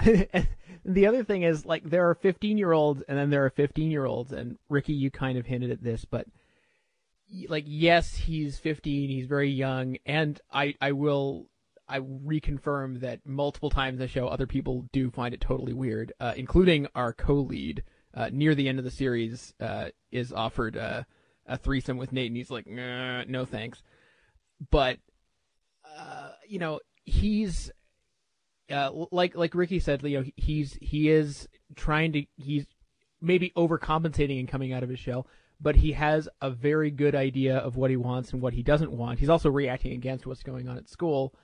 And throughout that first series, you know, there's many examples of him being more self-possessed than many of the adults around him. So I think that they, you can call that lampshading if you want, but uh, personally, after a while, I stopped being so creeped out by it, I guess. Yeah, and that's true for me too. That's true to my experience. And basically, around the time when uh, when uh, Nathan meets uh, Hazel, and she's like, "Oh, we like Nathan. Nathan can stay." That's pretty much how I felt about it. I was like, I liked the character right away, I, and and it's so interesting, like you talked about uh, Simon, that this Charlie Hunnam is a character who can come off, at least for me, at times as very wooden because he's so engaging in this. He's completely engaging in this. Uh, but I liked him from the first episode, but I just was uncomfortable because of that age and because it didn't feel like Stuart and and Nathan. And yes to some they give they give Stuart a little bit of a hard time the rest of the characters about sleeping with a 15 year old but not that much.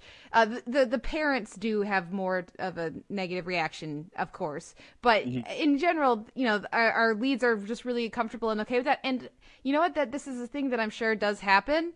Uh, so I just had to kind of get past that. And so around the time when when when Hazel's like, "Oh yes, yes, we like we like Nathan," I was like, "You know what? I do too," and I and I'm good with the the group dynamic. For me, it really worked.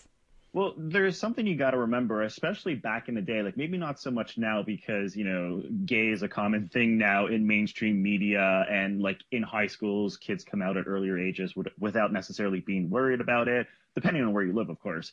But I mean, even like way back in 1999, 2000, it was a big thing to come out of the closet in high school. And the truth is that a lot of high school kids, if they do have their first sexual experience with an, uh, you know, another man, most likely it's going to be somebody older because society doesn't let them open up. It's not like you're going to have a boyfriend in high school. You're going to go out seeking gay lifestyle and maybe sex and or boyfriend or whatever in the weirdest places. It could be chat rooms. It could be in the village. It can be like in nightclubs. That's where you know, men are forced to go look for this kind of thing. So for me, it's kind of completely realistic to see this 15 year old boy pick up an older man and that's his first time experience. I mean, the slogan of the show was no victims, no martyrs, no role models.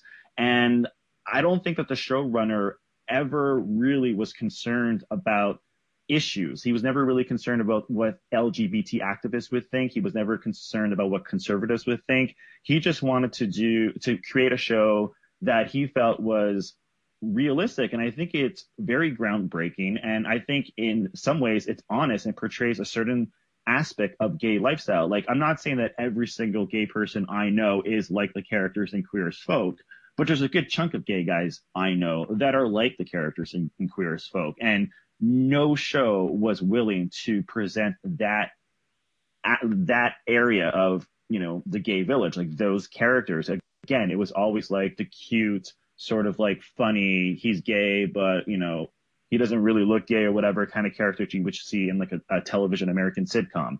I just like the fact that Russell T Davies was never worried about pandering to the masses or special interest groups. He was just portraying an on, he was just, he was just giving us an honest portrayal of these specific characters.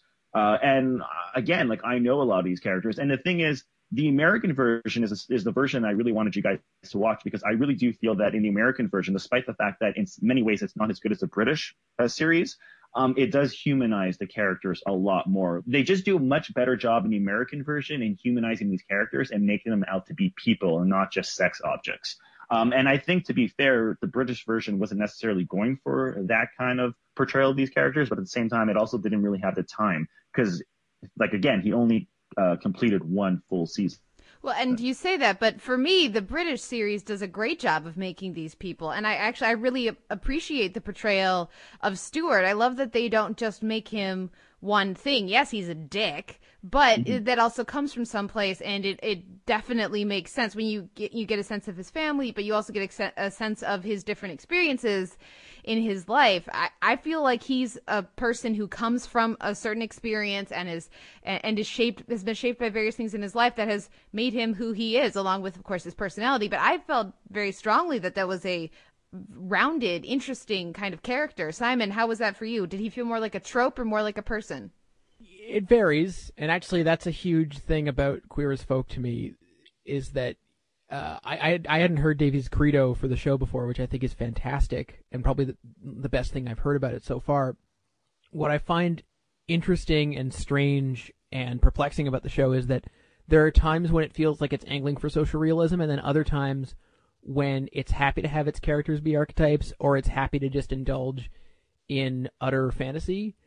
Uh, but in terms of Stuart specifically, I think first of all, uh, Aidan Gillen is fantastic. I think it's actually of the three big performances I've seen him do between this and The Wire and Game of Thrones. I think it's actually his strongest. And he, I mean, we hate, we're so sick of anti-heroes on TV, and he kind of fits that mold to some degree because he is such an asshole. But Gillen just makes his his portrayal is so intense and so charming at the same time that you also kind of want to let him off the hook quite a lot.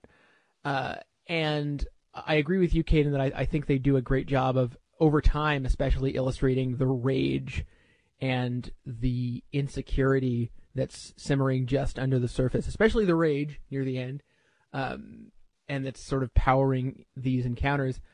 But uh, just to, but, but to be a little bit negative, uh, I do think that the uh, the ending of the series is terrible. Can I just get there now? wait, wait, wait. Which which ending are you talking about? Because now here's a little secret. I never ever watched the last two episodes, season two. I just refused to watch the last two episodes. So in my eyes, Queer as Folk, the British version, ends on the eighth episode of season one, where Nathan and his best friend head to London, head to the big city, and that's all I need to know.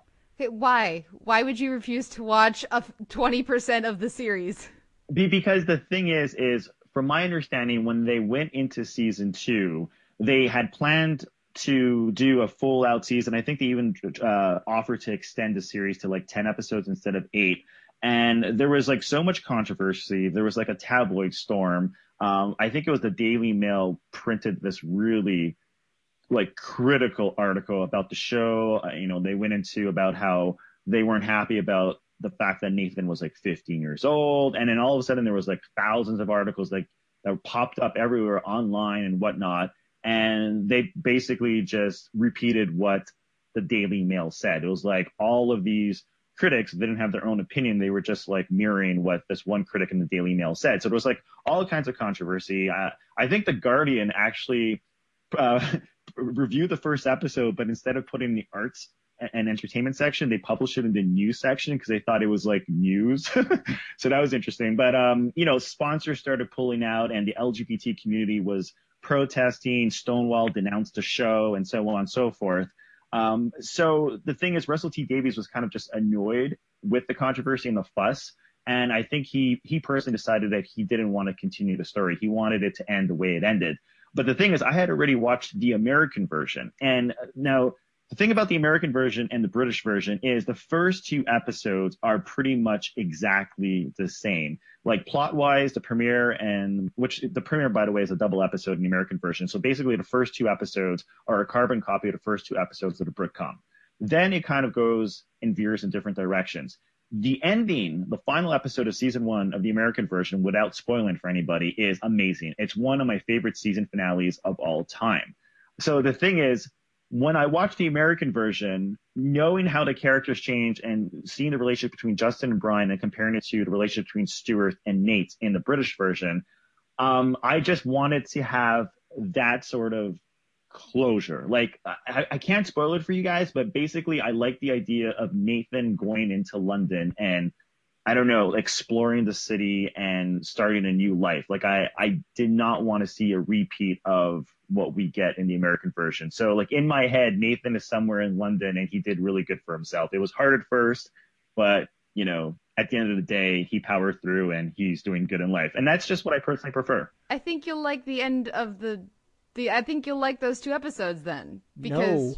I Why don't would know. you? Everyone says it's terrible. Everyone says it's terrible. I don't even want to know what it is. I don't Okay, want well, to, to be clear, um, those final two episodes, are really just sort of long special, it's not all bad. Actually, it's mostly good. It's mostly The- very good. Uh, it's mostly quite good. It's just the last uh, 15 to 20 minutes is outrageously terrible. That's what I hear. That's why I refuse Okay, to watch it. I need to hear more. I need, you can't just say it's terrible. Why is it terrible? What don't you like about it? Why is it terrible? Okay, well, first of all, you know I am not a fan of rom-com tropes, uh, at least not in when they're presented in undiluted format. So we get a chase to the airport, which is, or you know, the equivalent, which is quite possibly my least favorite storytelling trope of all time.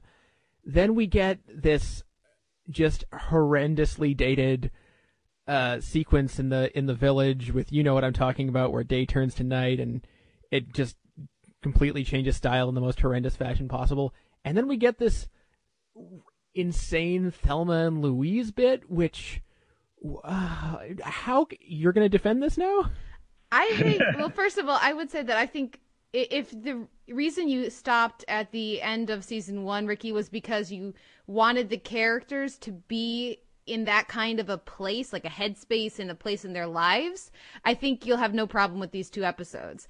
As for the ending, yes, it's very cheesy, and yes, I would not have gone for the, you know, the montage over the credits kind of ending, but I think it fits with this idea of the characters being uh, at times more archetype than actual person, larger than life characters, which certainly I would say each of these uh, main characters fall into. And yeah, it's cheesy and kind of stupid, but you know what? Uh, as much as I love Doctor Who, and as much as there are things that I absolutely love about the doc- the Russell T Davies years or era of Doctor Who, uh, particularly my all-time favorite companion Donna Noble, who he created. You know, he, he never really stuck the landing in, in his seasons. It was very rare in for those seasons to actually I think each of his four seasons didn't really quite stick the landing in the, the right way. Great build up, great character development, great uh great great uh ideas and uh in uh, emphasis on character over plot in, in a wonderful way. But then the the big climactic special finale didn't quite come together the way that it should. So I, I wasn't surprised by that, and uh, and I and I don't mind a nice chase to the airport every now and again. So there's that element as don't. well. so the thing about the British version, when I see the character of Nathan Maloney, played by Charlie Hunnam, it, in my eyes, that character, realistically, when he steps into Babylon, he is the he is the guy that's going to get all the attention. He is the guy that's going to have everyone turning their head and looking his way. He is the guy that's going to have guys chasing after him, not just because he's young and boyish, but he's a pretty good looking dude.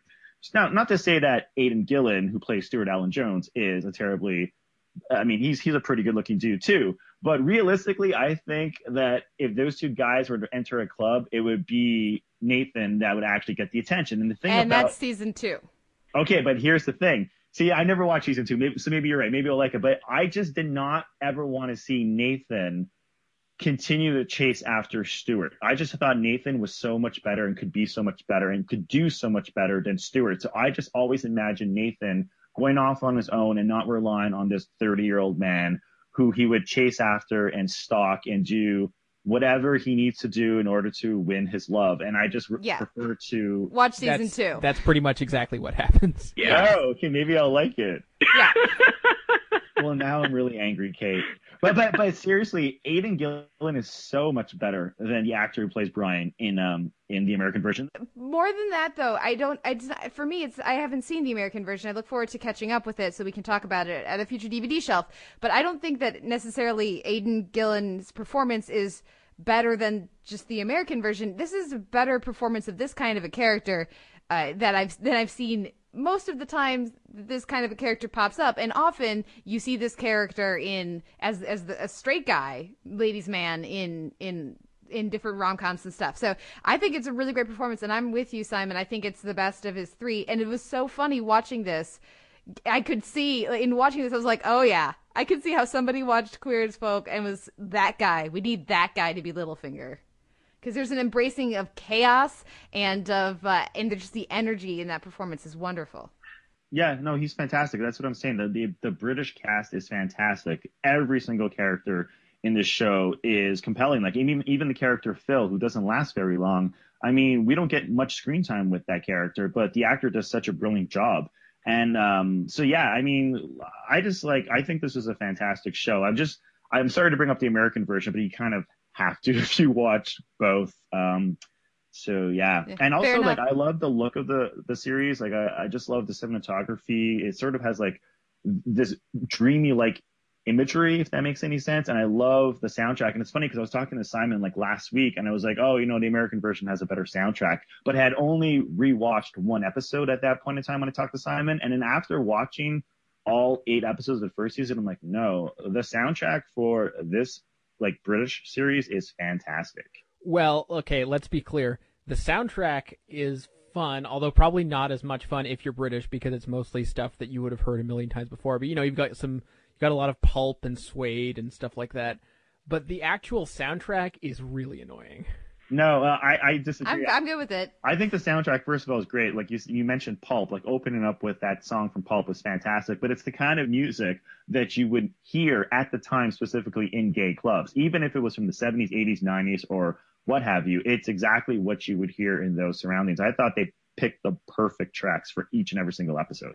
Well, and it's infectious and fun for me. I, I watched these as a marathon. I just went one to the next to the next to the next, and I had time. I didn't need to do that, but I wanted to click on to the next episode and, and, and you know put in the next DVD. And for me, the the, the just the feel of you know where they spend a lot of their time at the diff- these different clubs, but also just you know the the aesthetic touches, like you were saying, Ricky. They really worked to to get me into this world and to you know there's a joie de vivre with this show that I really appreciate, and that makes it infectious. hmm I also Yeah. love the way the first episode ends when he just shows up at his school in the jeep, and on the side of the jeep you see the word. Um, now in the in the British version, was it fag or queer? I forget what was written on It was queers, yeah. You mentioned the lightness of tone, Caden. Just quickly, I wanted to to say, you know, the that bit about no martyrs in uh, Davies's credo, I think, uh, is really well reflected in, in, in the outcome of uh, of of Phil and sort of what happens in, in the mid season there. And you know, there's I feel like any other series would have taken that as an opportunity to get really dark and and self reflective and you know really look at some issues. And nope, there is none of that. Yeah. Does not get didactic, which is very much appreciated. Do we want to talk about any of the other characters quickly? We're uh, running out of time here. Uh, I I loved the the whole group with Hazel and everything. I like that they showed very different reactions to the various characters' home lives, and I like that we did get that uh, that supportive mother figure in at least one of their relationships. I love all the moms. I think they're great, and I especially love uh, near the end when they sort of just all start to get together and hang out. Uh, the the cop punching near the end was a bit much, though. yeah, I, I fair enough. I, I'll give you that. How about Alexander? Yeah, I mean, I enjoyed watching his character. I just absolutely hate his character and despise him. He's just so incredibly annoying.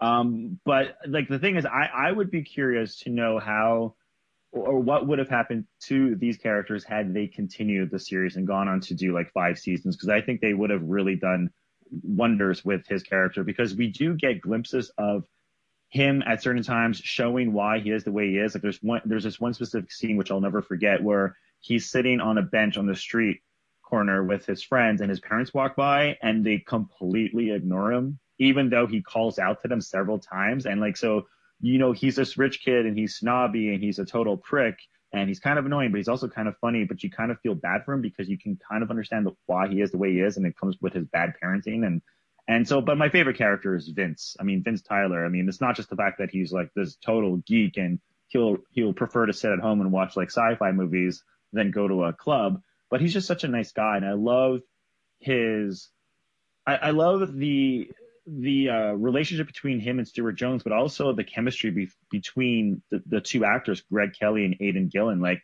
I, I really believe that Vince was actually secretly in love with Stuart. And I think I actually believe that Stuart deeply cared about Vince, but for whatever reason, they will never be a couple. Um, Season so I like. two. Uh, I'm uh, sorry, I keep going back, and, and with Alexander too. There's lots of great stuff with Alexander and his parents in season two as well. But I agree with you, and I love that with with that Vince character, we get to the end and the happy ending of season one, at least for for Vince is like, woohoo, pathetic, sad, unrequited love is the best because it's more who I am comfortable being. I think I love that. It's just it's nice and bittersweet, and it goes again, no heroes, no martyrs. It's it's great. Yeah, that was that was pretty great. And I love that they don't make it all of a sudden Stuart and comes to his senses and realizes that this great guy's been here this whole time. I love that they don't do any of that annoying uh, rom com cliche. They go a different way with it. They make Stuart very aware of Vince. They make you know they have him push him away because you know there's because there's all this other hang up to it. And I like that in the season two they do address this whole they've been friends for 16 years and they've been kind of you know, there's been some sexual tension building and they've just kind of been playing around with it, but they also both know they've been friends for 16 years. They don't want to screw that up and they know the likelihood of that being screwed up is really high. Uh, so I, just the way it handles that I think is really interesting. Yeah, I think they kind of sell that out near the end, but I agree. Interesting. Hmm. Okay. See now, now I gotta go and watch like season two, and hopefully one day we can talk about the American version. I can just quickly give you guys my opinion on the ending of Queer as Folk, the British Yeah. version, because you have me curious. Well, do we have any final thoughts on, on Queer as Folk? Any any uh, elements that we haven't touched on yet? It is, uh, you know, it, Ricky, you mentioned that uh, watching Looking made you want to check this out, and they are. It's really interesting to to contrast them because I I could be totally wrong, but I feel like this was probably the first gay series to not be sort of a social issue series um, that I'm aware of, anyway. And Looking kind of t- kind of does the same thing, only in a much more low key way. So you can definitely see them as kind of you know different steps on the same evolutionary ladder. hmm Yeah, well, I'm kind of a fan of looking. I mean, I wasn't, you know, happy with the first like four episodes and a main character, but yeah, I mean, I think that's exactly what its show creator. I think it's uh, Michael Lannan, right, that created Looking. I think that's what he's basically going for. He's going for queer folk for like the new generation. Um, I still think that the original British version is far better than Looking so far because I just think that I I don't know. I find the characters a lot more interesting. I think the show is a lot more fun to watch. And you talk about low key. I think looking is extremely low key, maybe to its fault.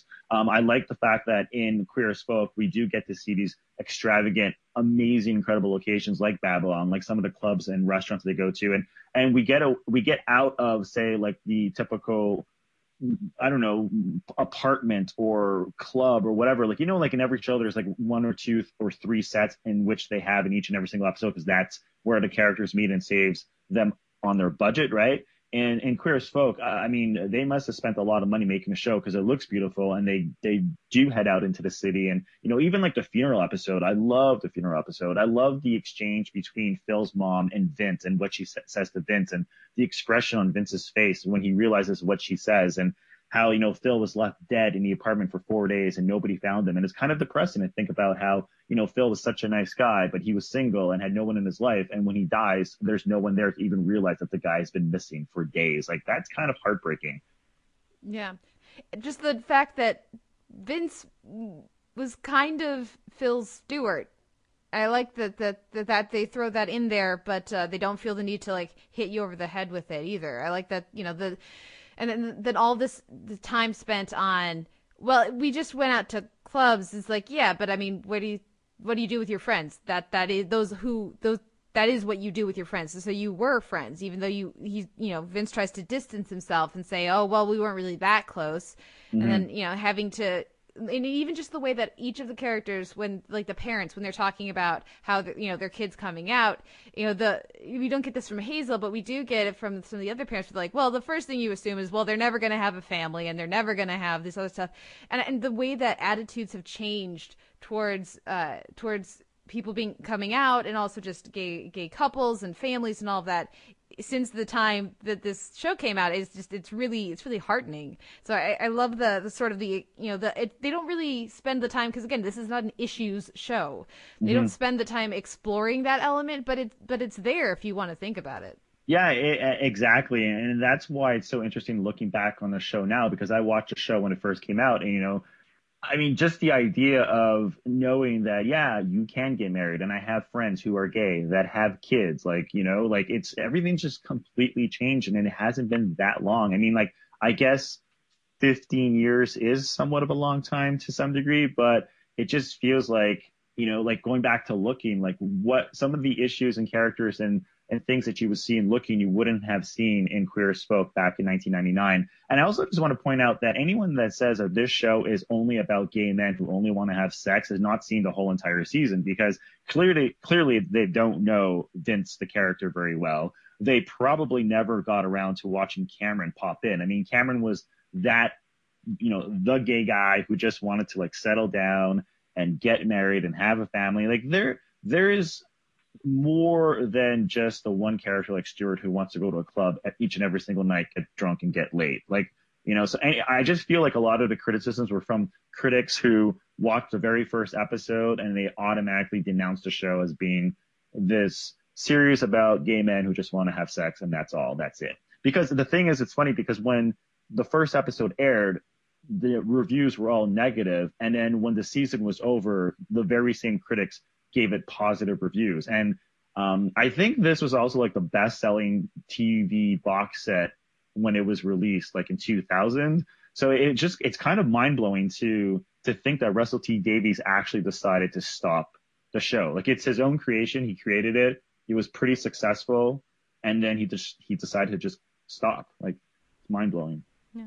Well, I think this is one of the favorite shows that I've discovered on the DVD shelf. I had a lot of fun with it. And also, again, it's it's eight episodes and then two eight half hour episodes and then two kind of like hour long basically a two hour special for season two you can watch it in a long you know, over like a long day or a weekend or something and, Mhm. and really catch up with the show so i had a lot of fun with it and I, it's probably one of my top five discoveries from the dvd shelf so thank you ricky Who's your favorite character in the show?